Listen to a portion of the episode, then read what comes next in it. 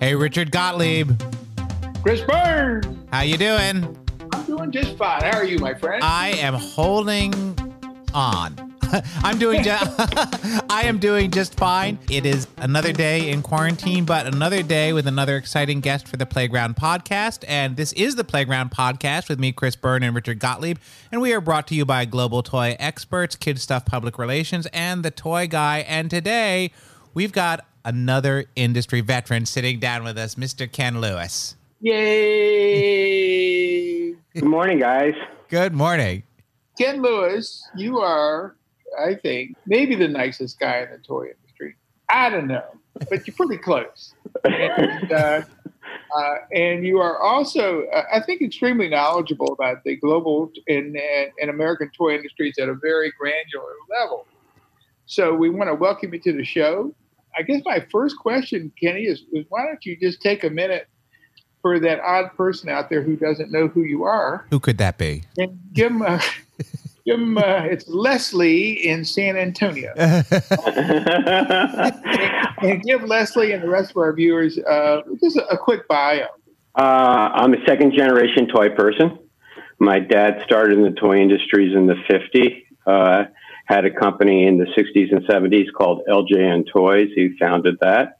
I graduated from university, worked in advertising, and got a call to come join the toy industry after we picked up another line. That was 37 years ago, and never looked back and love what I do. What's the name of your company now, Ken? My main company that is 4Kidz Inc. and 4Kidz has been in business 26 years, and we primarily OEM manufacture today for selective live entertainment attractions around the world. And as you mentioned, you do a lot for live entertainment. Tell us a little bit about what's going on right now for you. This is a, an unprecedented, challenging time, and you probably have been hit as hard, or if not harder, than many of the companies out there. Yes, live entertainment is non existent per se. One of my largest customers is Disney theme parks and some others. And we are living a, a world that just basically went on hold. Development has stopped. Projects that were in the process of final approvals for this year have been suspended. And it's a wait and see type of attitude right now we will use the Shanghai park and the, and the other parks offshore around the world as guidance as how they open and how they handle. But sales aren't the same of what they were when you're running at 25, 30% capacity. And frankly, it's been a tough road uh, when you look at it. And realistically, because of development and lead times, we're probably talking 2022 2023 before this industry or from a creative development of new product really starts up again. And that assumes that we get this virus in control and there's a vaccine and we can go back to some level of business and living that is quote unquote normal. That's absolutely correct. Social distancing in the parks right now is is become a norm.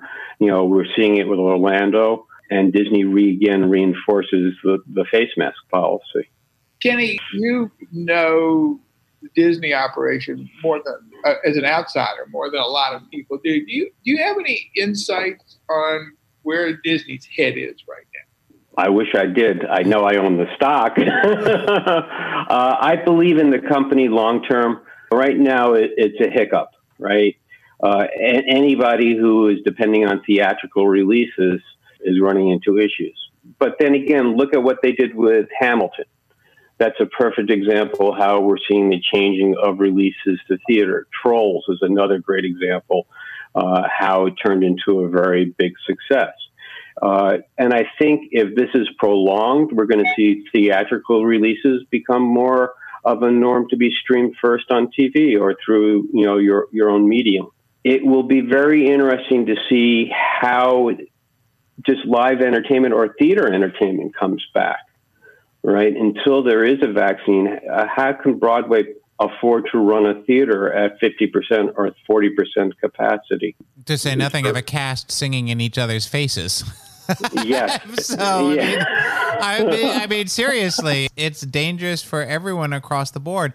I was wondering because I've I've been thinking a lot about this lately, the whole change in licensing that is that may in fact come out of this because if you're not releasing something in a theater on a specific weekend, you change the the timing. It's not a cultural event, and we could see it Saturday, or we could see it next Thursday, or how do you see that impacting driving a toy brand? It's a good question. Look at um, some properties that were released this year. For example, Paw Patrol, Ricky Ricky Zoom.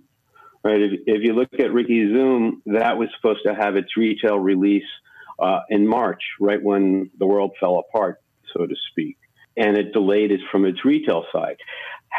How it's performing and how it's doing right now, I'm not quite sure, but that definitely impacted it. Where children are playing or how they get live medium today, it's an online world more than anything else for retail. So if they like the property that they're seeing, it will almost be an instantaneous purchase. I think it will translate rather quickly as opposed to holiday season or just waiting to go out to the store to get it. Following that, could we actually finally get into a four quarter business, which has been the holy grail since the post World War II years? I still think you're going to see it not happening totally all year round. I mean, realistically, summertime and let you know, it's spring, summer, outside, outdoor. We see that trend happening today. Where is the product that's being sold today? It's outdoor. Where was it sold before in the winter months? It's puzzles and games. Where will it be when we're still sitting around here in December, February, and January? It's going to be in games. It's going to be in puzzles. It's going to be nesting type of product that's going to sell if you're projecting ahead for the next six months. Kenny, it strikes me that every day there's a new streaming service.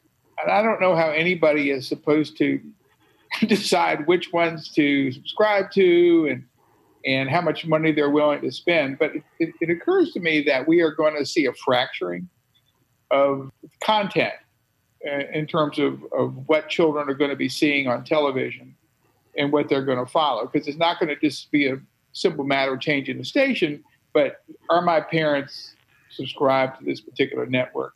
So, do you have any feelings on the future of media driven toys? I think uh, one of your interviews you had recently with PlayMonster is a good example where they've created their own IP and they took they're taking it to their own release through YouTube Medium and creating the demand that way. That's a very unique way of approaching it. And I give those guys credit for trying something different. YouTube and that whole genre is very strong. If you're talking about just streaming, it's going to be Disney Plus is a given, right?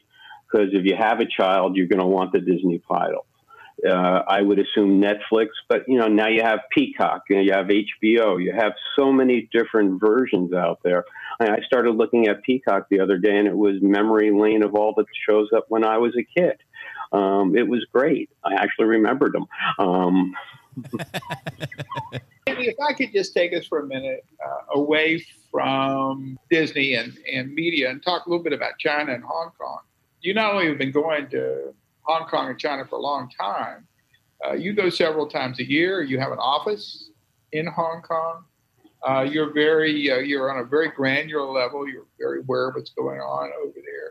I'm, I'm not asking you anything. I don't want you to get engaged in anything political. We're not asking for that. But I am very interested in what's the near term and long term future of Hong Kong as the very center, the global heart of the toy industry? I would think it is. My dad started manufacturing toys in Hong Kong in 1967. So it's kind of been in our blood a long time. We started entering into mainland China in 83, 84, and really manufacturing uh, full blown in 85 it's such a different environment today. I do four or five trips a year, and you know, to some of my peers, that's not a lot. To some of my peers, that is a lot. It's a very big part of me, uh, Hong Kong. I see right now no one going over one just because of the restrictions in place for quarantining. I don't anticipate anybody in Hong Kong in January, and I really don't believe for the first half of 2021, we're going to have anybody coming over or buying groups. And if they come over and if it's in some form, odds are that they might just go straight into China and work directly through their buying offices in mainland China and bypass Hong Kong completely. I think we're in a stage where we're seeing a change going on there. One of my leases, I have a showroom and I have an office, and our showroom lease is up in March. And seriously considering not renewing it because I don't see the demand or need for it in the near term. Uh, and I do believe our, our patterns are going to change. Um, these virtual meetings have done that. Uh, and again, for a lot of people, the Hong Kong trip, if you source and you're creating product, is a really important trip. If you're doing international European, Latin America sales, it's a very important trip when they tie into the to the fairs because um, all those customers are there. But for a U.S. buyer or U.S. customer, I'm beginning to think that there might not be real justification for them to be there unless they absolutely are creating their own product range. Do, do you see any uh, alternatives to Hong Kong this year? For instance, do you think there'll be more people will meet in Los Angeles, or do you think it's all going to be pretty much virtual? I can't imagine anybody meeting at all this year face to face. None of my customers have indicated that, and everything that we're doing is done through virtual meetings. Um, not a single meeting that I know of, including all the way through October at this point, will be face to face. And my, you know, some of my customers told me that they're not even going back to their office until the beginning of next year. And how will that landscape be for presenting in small rooms like we normally do? You go into a Walmart, you know, a presentation room, and it's small. How do you how do you distance? How do you you know? So and and what buyer right now or what company is going to send a buyer to go see somebody? And we're going to take a quick break right there. We will be right back. And we're back. This is the Playground Podcast. I'm Chris Byrne along with Richard Gottlieb, and we are continuing our conversation with Ken Lewis. Well, Kenny, I, I wrote an article uh, this week, and it said, I think it was entitled, The Problem with Virtual Trade Shows is They're Boring. And, and, I, and I said, I, because the, the commitment's not there. You haven't traveled, you haven't spent money, you haven't done anything. You're just sitting in your at home. But that's different than an effective uh, digital virtual sales meeting. Can you describe for us uh, your experience in having these kind of meetings with people, and who does not who does it well, but in the broad strength, you know, what are, what is the right way to do it? you know, I've sat in meetings from anywhere where there's multiple cameras, there's product on turntables, to you know you're doing finger and puppet shows. Um, it, it, the the virtual meeting. The hardest part and the most important part of doing a sales presentation is that very first presentation that ah, gee whiz moment, the element of surprise when you take the item out and your customer sees it for the first time. You know, hopefully they break the prototype that you're doing because they become engaged in it, right? That's the most special meeting. Everything after that can be followed up virtually because it's paperwork or it's, it's creative thinking, it's think tanking. But that first gee whiz, ah, that capture of the moment is what you can't get virtually. And it, no matter what, because I, you know, when you see a face, you see the body language, uh, you can still catch it a little bit virtually, but until that item is in your customer's hands and they can actually see it, feel it, or, you know, we did tactile stuff back in the 90s before it became trendy again right now. We were in that industry, we were leader of that industry in the late 90s, right? But to be able to push it and squeeze it and feel it it, it makes what makes the product, and then everything else virtually is either a PowerPoint, video enhanced, short to the point. Uh, I found the longer you dwell on items, unless there's conversation regarding it, the more disengaged the people become. There's too many distractions in the house or in their their home office now. Kenny, does this mean that we're going to have to have more prototypes I mean, do we need to send prototypes out in advance of the call, perhaps with a big tape on the boxes, "Do not open until meeting"? I honestly don't know. I would love to think that that would help, but you know, if you're a kid and you're like me, you want to open the box right away and see what's inside and say, heck with the surprise of the meeting and then fake it. um, but I, I honestly don't know. I mean, I know through the through the people I'm working with, it's right now process of development. What was in the way for my customers, unless it's related to certain events, they're not creating new product right now. The, you know, for my trade that I focus upon. I wear another hat and I run a company, uh, oversee a company called Kids Toys, which is primarily musical toys. Uh, it was founded by a guy named Scott Spiegel, who passed away a few years ago. And upon his death, uh, he was a friend, uh, kind of stepped in between to manage it for the family and for the investors in the company. Uh, that is more cyclical. It's musical toys. We are making presentations, and and that is pretty basic. That is just simple product, uh, and there's a video enhancement to give you the functions, and you embellish it that way. We tried the Toy Fair everywhere this week, and I think the site was very good. But for making presentations and meetings with customers, I don't know if that's an effective way for us to work. It's also important to know that we are just at the beginning of this. We are four months into this process, and I am very impressed for all the glitches and all the challenges and the technologies. It's pretty amazing how resilient the toy industry has been in in this time. And there's a whole history of that. The toy industry's bounced back from world wars. They've used tariffs appropriately uh, in the past and they've just really had to continue to reinvent itself. Where do you see the reinvention perhaps coming out of this? It's a it's an early question premature but i know everybody's very future focused at the moment. I have a habit. Every year every january when i get on the plane to hong kong I take out a book called Who Moved My Cheese? And then the basic premise of the book is we're creatures of habit. We go back to the same place where we've always made our income or earned our cheese, and we don't go see where the cheese has moved to or where it's going. The art of survival is being able to see the future or try to identify your cheese moving. There was a futurist at one of the toy industry events probably 14, 15 years ago who basically said, if you're a small manufacturer, your likelihood of survival in a big box retailer is non existent. Your future is this thing called the internet. Not quite sure what it is, but the future is the internet. And it was a come, you know, it really was a wake up call for at least for me to see where I think the road is. We look at the future. The cheese keeps moving some of us are old enough to remember when that book came out, which I think was at least 20 years ago, maybe more. Uh, but it was a very uh, important book. So, can, can you tell us the name of the book again and the author? And then, how does cheese fit into it all? uh, the book is called Who Moved My Cheese?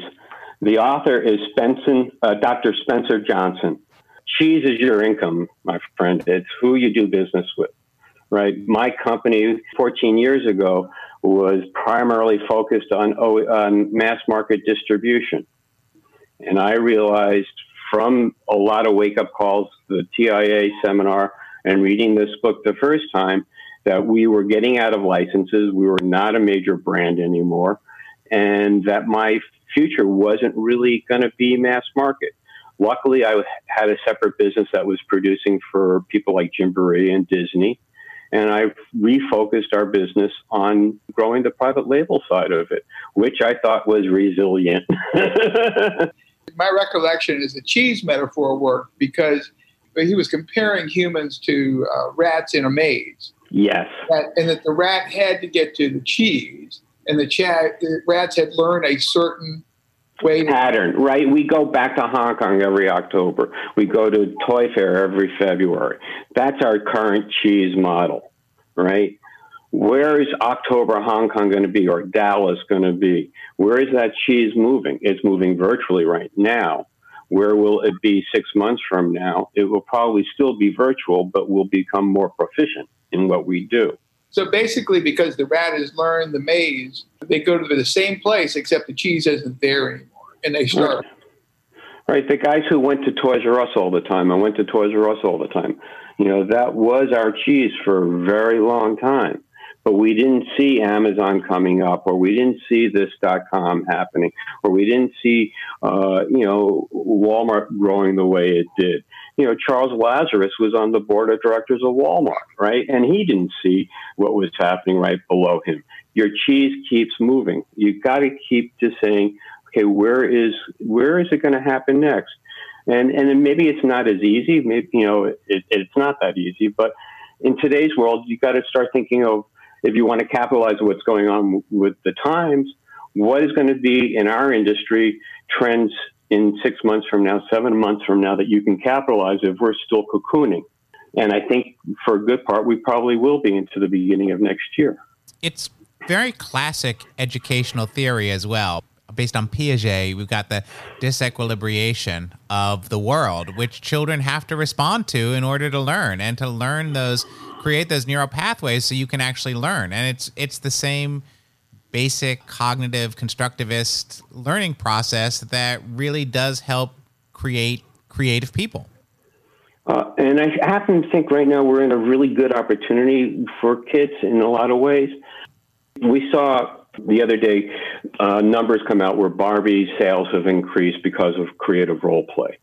Now is the time for imaginative play. Put away the device. You know, start using. You know, if the parents want to engage their kids, let them do some role playing. Let them create. That's what really stimulates and brings children together. Uh, unfortunately, they maybe not necessarily can be together, but their imaginary friends could be there. And that's really important, especially at a young age. And we're losing that more and more to electronic devices. And, and to me, I've always fought electronics. I understand it's necessary, but I believe a great toy is one that creates imagination and creative play. It's also important for parents to provide the option. And one of the things in talking to a lot of parents, I, I wrote a piece that I called uh, That 70s Summer which is more of what we're having this year because parents are stretched tight and they can't micromanage their kids' lives and they are actually allowing their kids to create things. I know one young guy, he's probably I think 10, who got fascinated with World War 1. So now he's doing all of that on his own. And kids are very self-motivated, but creating that space in which they can pursue their own interests or be imaginative is really important and it's hard to do that when the experience is dictated by what you see on a phone, and that controls the experience. Absolutely. I, I think one thing we're going to see coming up is uh, in the coming years is this is going to be a whole generation of kids that has not had the opportunity to socialize in their most formative years because they're not with other kids right now. And uh, it is going to be interesting to take a look on at how toys are going to play a role in helping them learn socialization when we come out of this? And what kind of toys are they going to want if they haven't been socialized? I'll contradict you on that, but we're in a period now where a lot of people are getting their social interaction through a device, right? And they're afraid to have that personal communication. I think it was Marshall McLuhan or somebody said, man cannot communicate and not be alive. Right? You need to communicate in order to function. Today's people generation function by looking at their device and sending text messages. Young kids, like you're saying, do need the interaction to grow, and hopefully we see a change just in parents being around and parenting, right? When there's more of the parent interaction, there's more of that personality being passed through to the child and values are being passed through the child as well from the parents because there's more engagement. It makes you wonder if uh, helicoptering, uh, helicopter parenting isn't looking so much fun as it, as it was when you're on top of your kids all the time. Maybe parents will start letting go a little more. I hope so. You know, I've talked to enough people who have young children around the house right now and how stressful it is between work and that and trying to get their children educated. I, I'm grateful I'm not in that stage of my life, but I, I kudos to those parents who are dealing with it and surviving with it, especially as we gear up for schools not restarting or restarting, depending on how you determine that. Um, but it's going to be virtual, and they're going to have pretty much, and they're going to have to figure out how to survive or keep their sanity at least. Given that we have a little bit of a luxury of time right now that never happens in the toy industry, where should people be thinking and where should they be addressing that creativity that we've talked about? Where should they be looking for the cheese? If you haven't enhanced your online presence, that's the first and most obvious place to go. That's a really tough question, frankly, Chris, because the retail scape is still so different. But right? me, maybe, maybe Kenny has said the cheese isn't there right now. No, the cheese is there. Look at the companies who are doing well, right? Who've had a strong online presence or refocused their business to the retailers that have remained open. Those who were nimble enough, who had the domestic inventory, reaped a lot of benefits. Friends of mine who were in crafts, they're, you know, they had inventory that, they initially they were concerned about. Now they're scrambling to get anything they can. So where are the cheeses? The cheese is now projecting what is going to be the next nesting area. Halloween is gone, right? The way we know, we're not going to have traditional Halloween. So if you can come up with something that's unique to do a, a your stay at home unique Halloween party, that would be the next one because there is no back to school. Thanksgiving is traditional. Christmas is usually a home nesting type of thing. And then you go into your winter months, which is traditionally games and puzzles type of business. So if we're in the same situation we're in currently, those are trends that are going to be very strong. So if you're in the puzzle business or game business, you'd be looking at trying to take advantage of those trends six months from now. Kenny, you are one of the multi generational families in the toy industry, which is which is not uncommon. What are some of your earliest memories of Toy Fair? Earliest memories of Toy Fair started when I was probably six years old or, or more. We'd go in all the time and walk the building. This industry was in my blood, right? When I was a milk monitor in elementary school, my dad would bring home samples, and it was the original trolls at that time. And I would sell them to the cafeteria ladies in the in, in the elementary school.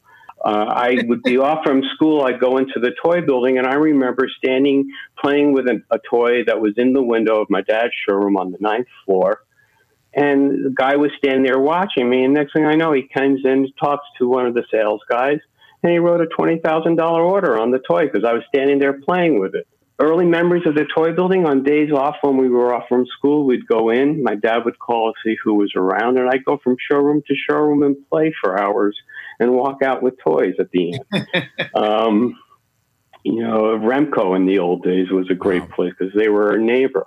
It was it, it was a very social building. It was where the life of the industry was, and if you had an office there, which we did, um, you became very close with the people who were in the building all year round. You mentioned that the toy industry is a very social industry, and all of us are so eager to get back to that. We will get through this time. The toy industry is completely resilient. Ken Lewis, thank you so much for spending the time with us today. Thank you, Chris. Thanks, Richard. I appreciate it. Enjoyed it, Ken. And now we come to the part of the show that we call the end cap, where Richard and I toss about some ideas that are relevant to the current state of the toy industry. And this week, there was big news. It looks like New York Toy Fair has been postponed after canceling Dallas for this year. What do you think, Richard? Well, I think it's historic. I believe, except for one year during World War II, this show has always gone on. I have to say, I am very pleased that they've decided to postpone rather than to try to put on uh, a digital imitation. Right. And the only other time, just for people who are keeping track, that Toy Fair was canceled since 1903 was in 1945. The government requested that the Toy Association cancel because they didn't want people moving around the country that much during the war. So it was historic. The fact that they've postponed it means it's not canceled. And also, if you look at Toy Fair really from the 50s forward, it did bounce around a lot in the spring. It was February, it was March, it was even as late as April. And they had tried to get uh, a toy fair in April at one point, late April, but that would have been an additional show, but that never really materialized. So we think because it's been in our frame of reference, the toy fair is always when it is. It actually is a movable feast. Well, that's that's good to know, and it is a feast, and that is why I am very glad that they're not taking a digital way out on this thing. We're all hoping that by the spring things will be a lot better. I just wrote about this on Global Toy News that uh, the Shenzhen uh, Toy and Edu Fair uh, that you and I attended last year, uh, actually we spoke at last year, was postponed but just went on. It, it occurred just a couple weeks ago uh, in China, and to my knowledge, Chris, that's the first face-to-face physical show that has taken place since this epidemic started. Hard as it is to believe that they were able to do it without us. Uh, it was much, much quieter. But right. Uh, but that does bode well as we do get past the virus and begin to get past it, that we will be able to have a toy fair. I wonder what the nature of it will be like. It will be since many orders will already have been placed for Q4, it'll be a great time to share information. Uh, their aggressive education program will be very useful. And everybody we've talked to over the past months has said they cannot wait to be able to be back with people. So, even for that reason, it would be great. Well, just to go back to the Shenzhen show for a minute, due to travel restrictions, uh, you have to quarantine for two weeks if you come into China. But you, but within most of the provinces within China, you don't have to. So uh, this was a Chinese event. It was not uh, international this year. Uh, they still had, uh, I don't remember the exact number, but around 13, 1400 exhibitors. They had like close to 70,000 attendees, if I'm recalling correctly. And that uh, they reported to me that people were satisfied. Thinking in terms of that, let's now extrapolate forward to Toy Fair in the spring. Number one, Chris, I would anticipate that people have deposits in place for booths. So anybody who has a booth will be there. Whether they will send as large a contingent to man that booth is questionable. Yeah, I, I think my second prediction, Chris, would be that we're going to see lower attendance by retailers. I, again, I think um, retailers will go. I think they will send smaller contingents. And uh, so I think it's going to be a less populated show. I think what it's going to call upon the Toy Association to do is how do they drive energy? It's going to be important that the Toy Association determine how they can take advantage of this desire by many people to, to rejoin the community uh, in, a, in a very much of a physical way. I think so too. And I'd like to make one prediction myself, which is that when we go to Toy Fair in February, we often see lines that are still in flux, lines that have not necessarily been completely fleshed out, toys that are still in either early or somewhat developed prototypes. I think by going later in the year, there will be that much more development having gone on with the product lines. So we'll be seeing closer to what we'll see in the final quarter of the year. I think that so it may be uh, very interesting, maybe even leaner lines altogether. Let me just hitchhike on that point. Okay. That's a really good point. Uh, Chris, I, am going to wonder if Toy Fair this year will not take on some more importance. I don't know if Hong Kong is going to happen this year but I would think even if it does, uh, attendance will be way down, which makes me think that uh, a number of companies will have not seen product yet. There may be some more delayed buying decisions, which means manufacturers are going to have to chop some wood, like some product out. Uh, so it could actually make Toy Fair uh, New York this year more important, ironically. I think there's a good potential that it will but Chris, I think that the, the big question is, in, in this has been going through my mind lately, and let me just strike this from a broader context. You live in New York, I live in New York. There have been people who've moved out of New York, and and that kind of of uh, thought process is based on the fact that they think that this is the way the world's going to be from now on, rather than that this is a temporary glitch in how we live our lives. So I, I think just as with Toy Fair, in the same sense with Toy Fair, I think we're going to go back to normal in 2021. I don't think we're going to see huge changes to the show. There could be some more digital component to it, but by and large, I'm predicting that 2021 will be very familiar. Well, let's hope. as we keep saying throughout all of this pandemic and all the changes it's wrought on the industry, we're just going to have to wait and see. And we hope that you can't wait for our next episode of the Playground Podcast. I'm Chris Byrne with Richard Gottlieb. We're brought to you by Global Toy Experts, Kidstuff Public Relations, and The Toy Guy. And we will see you next time. Bye bye.